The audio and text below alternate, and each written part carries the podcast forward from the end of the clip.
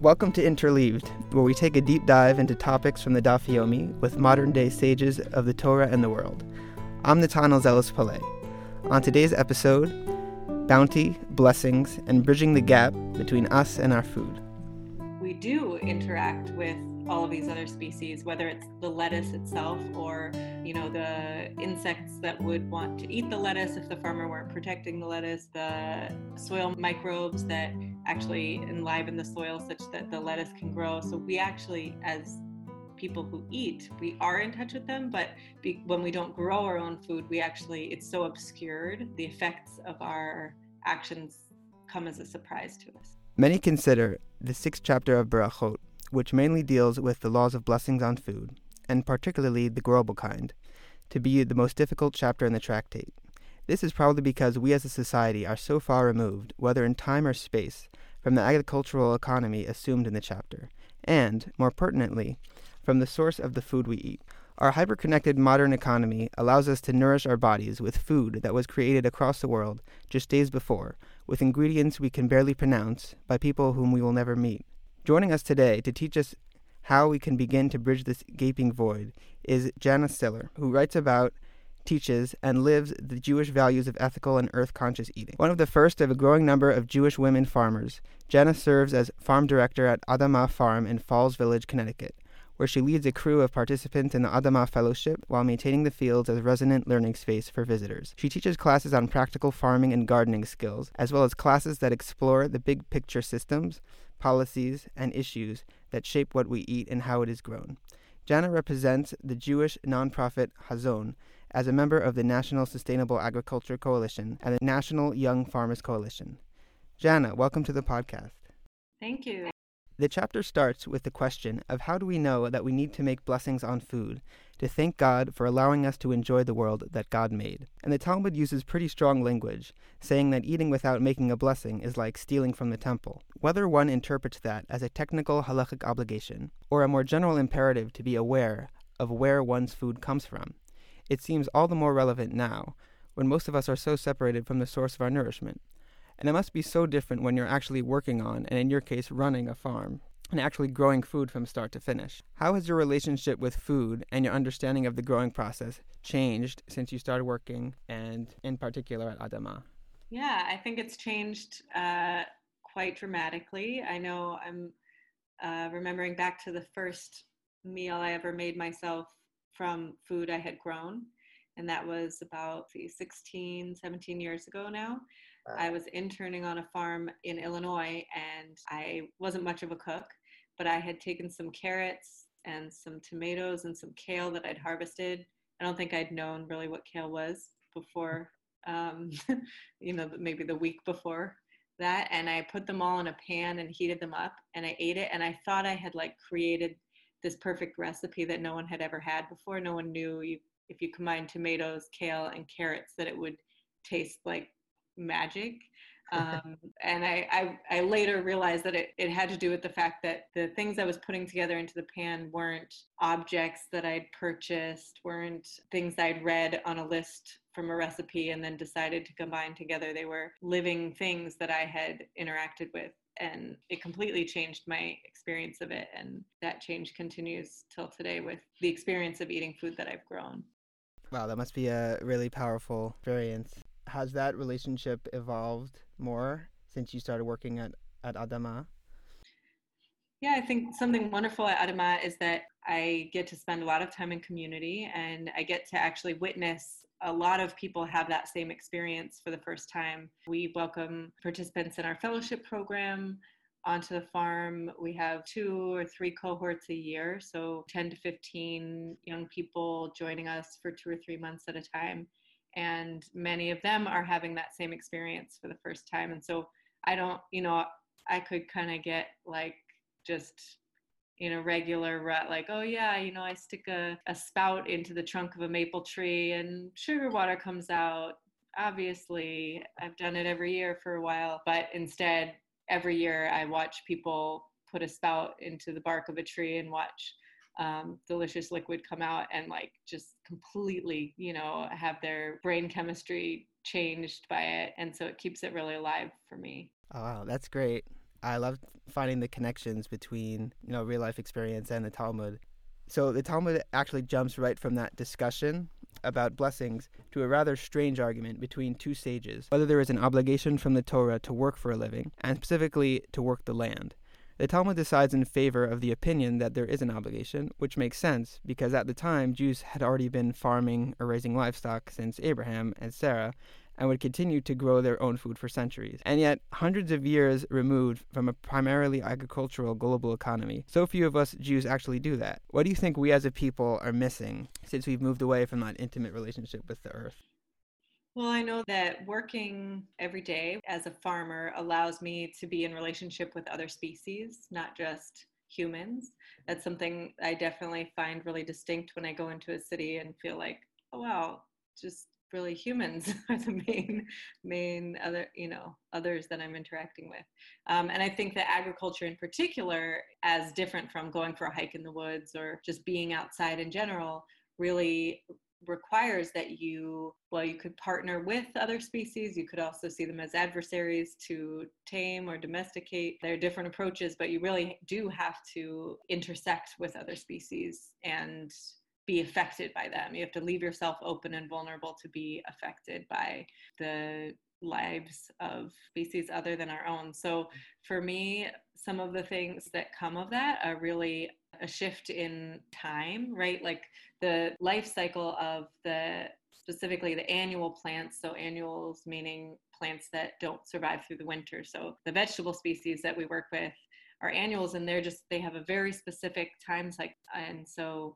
getting really in tune with those is something that i find yeah changes my own relationship Give, gives me some sense of that there are other cycles and um, scales functioning out there and just changes your perspective to work with plants and and other animals. And then i think another thing that really we're seeing playing out right now is how surprising a lot of the news about climate change is. I really think a lot of us are, and so many people are, are really unable to even believe what the science is telling us around climate change. And a lot of that, I think, has to do with how separated we are from our food sources and from the processes that require us to interact with other species. So, anyone who's working with the land can really see actually climate change play out in in real time and and when we're not required to do that because our food sort of comes to us without those interactions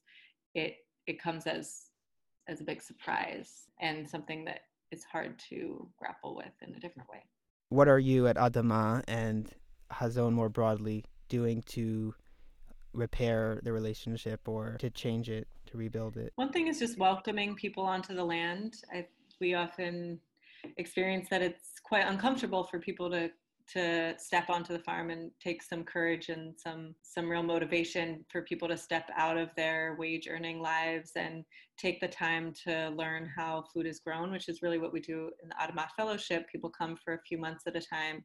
And really mo- most people who join us in the fellowship are not there to become farmers. They're not there as a farmer training program. They're there to build community, to experience Jewish life on the land. And so, one thing that we can do is not only teach them, but also specifically welcome them and help them find ways of sort of powering through that discomfort, whether it's Adamah Fellows or folks visiting us through at the Isabella Freedman Jewish Retreat Center, or or you know Hazon more broadly on a national scale is working to develop curriculum and help Jewish institutions everywhere to kind of make those connections. So on the next page, the Talmud talks about the intention of the grower as essential to determining the blessing on that food. For example, there is a discussion about what blessing to make on hearts of palm, because in the times of the Talmud, date palms were almost always not planted with the primary intention of harvesting their hearts. How does intention play into your mission and your day to day routine at Adamah? Really hugely. I think as a farmer, you're always making decisions in the moment about how you want to approach a challenge. For me, part of it is like really for organic farmers, we talk about you feed the soil, not the crop. So it's really about figuring out how to create healthy conditions so that plants can grow. And so a lot of that really is about figuring out what's the environment that I want to create for these plants so that they'll grow well. And I think that's true of our programming as well. There's not a clear rubric for, you know, how do you make someone feel comfortable on a farm when they've you know maybe been alienated from from the land or or it's a new experience for them how do you bring that sort of intention what health looks like and and bring it about in those small decisions that you make throughout the day while the chapter focuses more on the trees and the forest it is still an interesting case study of the intersection between agriculture and law. One example because one needs to eat an olive sized amount of food in order to be obligated in a blessing after eating,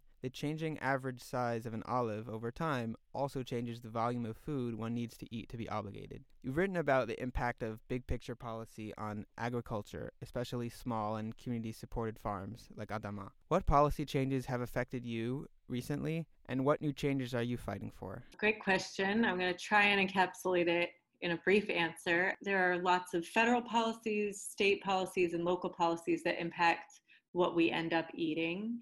And on the federal level, the foods that are healthiest for us are often the least accessible or most expensive.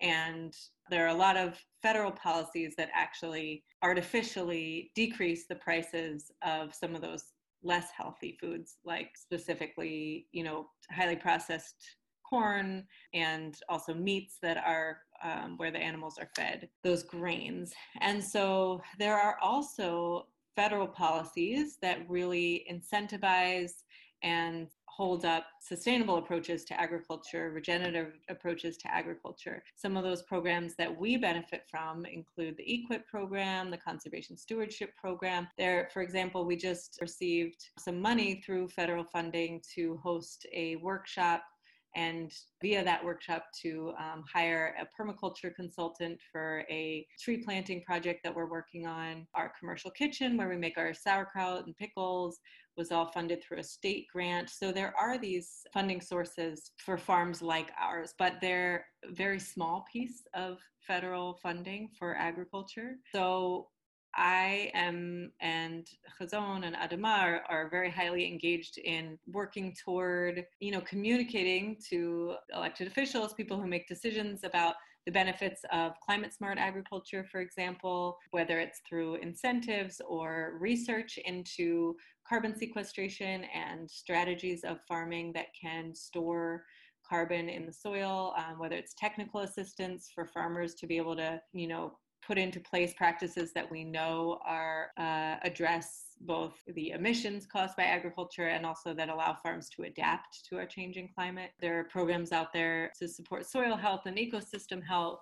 Um, and in particular, doing that work with a racial equity lens and thinking about the history of racism in the food system and also thinking about equity in the food system. There's a lot there. I could I could go on and on. And I think what's important is that there have been a lot of really effective advocates on behalf of reform in the food system and I think you know the more we are able to articulate what an alternative model of farming might look like, the more we actually make headway toward creating those systems just in spirit of the you know argumentative style of the Talmud, do you feel like there's kind of like an us versus them mentality with small farms and big farms and, and big kind of food industry in general? I do think it's more complicated, and I feel really always surprised and amazed at the ways that farmers, no matter their approach to soil health or whatever it is, desire to talk to each other and learn from each other. So maybe when battling it out over um, who gets subsidies for what in the farm bill, maybe yes, a bit more of an us versus them mentality, but also in practice, you know, there, there's not a, a, a, dark, thick line between conventional agriculture and organic agriculture. There are plenty of incredible farmers that are far from organic, but are figuring out what steps they can take to mitigate climate change, to, you know, address whether it's soil erosion or, or whatever the whatever the issue is and some really creative solutions that might be far in between the two poles that you might think of you know Adamah with our uber sustainable practices on the one hand and you know a giant monoculture. There's just so much gray area in between and people doing really i mean i think there's just a lot of incredible innovation happening right now and in in agriculture and in figuring out how to address the current moment that we're in. So one of the laws that comes up in this chapter is the prohibition of kilayim or hybridization of produce it poses a challenge to the human creativity that is so essential to sustainable farming and food production. In what ways are you able to be creative in your farming and gardening? I think there, there, in some ways, that maybe there are two different kinds of creative uh, in my mind. So I remember back that that very first internship I had on a farm. I remember telling my friend who had been farming for a lot longer than I had, like that I was feeling that this certain rigidity of working on the farm and feeling like I missed poetry and a, a certain version of creativity. And I remember her just looking at me and saying, is there anything more creative than you're doing by creating food from not food where it didn't exist before? And um, that still resonates in my mind. And, and i think for me especially at adamah i'm lucky to have both. So song humor we uh, make a lot of silly skits at adamah sort of just a part of deep part of our culture there like there there is a lot of yeah a lot of opportunity for poetry and that kind of wide open artistic creativity. And then there's also just the creativity of figuring out how to you know coax food out of the land in ways that are um, in concert with everything else that's happening in the bioregion. So i think for me a lot of that comes from really understanding as deeply as i can the soil and the the soil food web, which is really just refers to the idea that there's this the healthier the life in the soil is, um, the healthier your plants will be.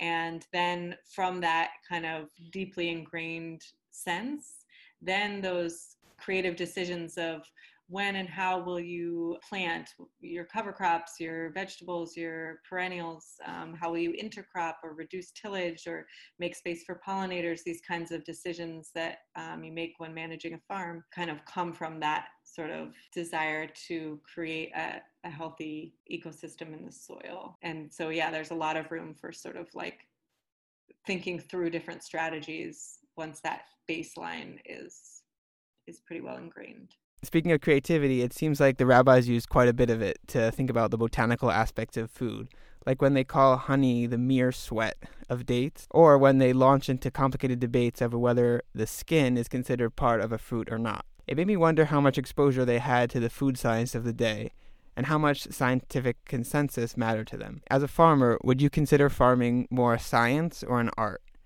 And which aspect do you connect more personally? Yeah, I couldn't choose. I really consider it both so much. There's this quote I really like from The Grapes of Wrath by John Steinbeck, where he says, For nitrates are not the land, nor phosphates, and the length of fiber in the cotton is not the land. I love that that quote and and if folks have gardened before you know that um, nitrogen and phosphorus these are two really important nutrients that you need to make sure are in the soil in order to grow healthy crops um, and a conventional approach to agriculture really analyzes again in this reductionist way okay do we have the exact right amount of um, NPK, nitrogen, phosphorus, potassium, um, and and feeds things that way. And I think what Steinbeck is trying to get at there is that there's something much more there but but you can't define it in this super clear way. And i find that so much of our jewish tradition also kind of gets around this idea of like and and i think really what it comes down to what it is what the other thing is that's not the npk is the interconnectivity of the life that's in the soil uh, or in the soil and in the everywhere. So that said yeah, I, I guess my answer to your question is really that it's so much both. And for me personally, I connect to both. I do think the science is really important.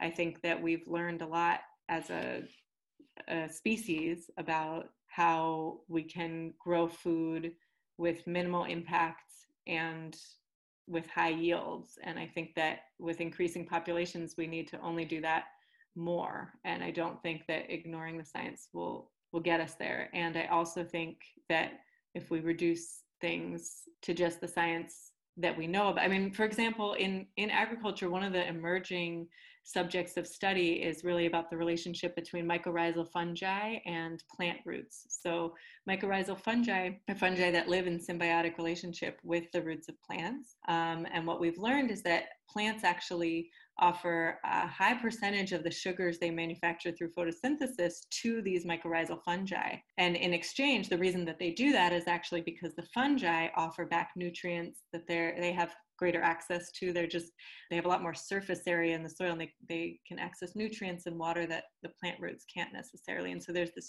trade happening. So this is actually a really new emergent area of study. But if you look at ancient biblical agricultural techniques, a lot of them actually foster relationships with mycorrhizal fungi. The whole concept of fallowing land, of, of Shemitah, um, is, is a concept that really um, allows for breaks in the, the tillage of the soil which one of the now revealed benefits of that kind of practice is about fostering mycorrhizal fungi or also you know nitrogen fixation through legumes which um, would have you know potentially grown up as weeds or just the increase in organic matter in the soil from that you gain from fallowing. So there's these kinds of things that we now have scientific ways of of describing um, but doesn't mean that people didn't didn't know them. And in the same way yeah i think there's a lot there. Yeah, there's a lot there to explore. There are a lot of lines between what is science and what is art and what is spiritual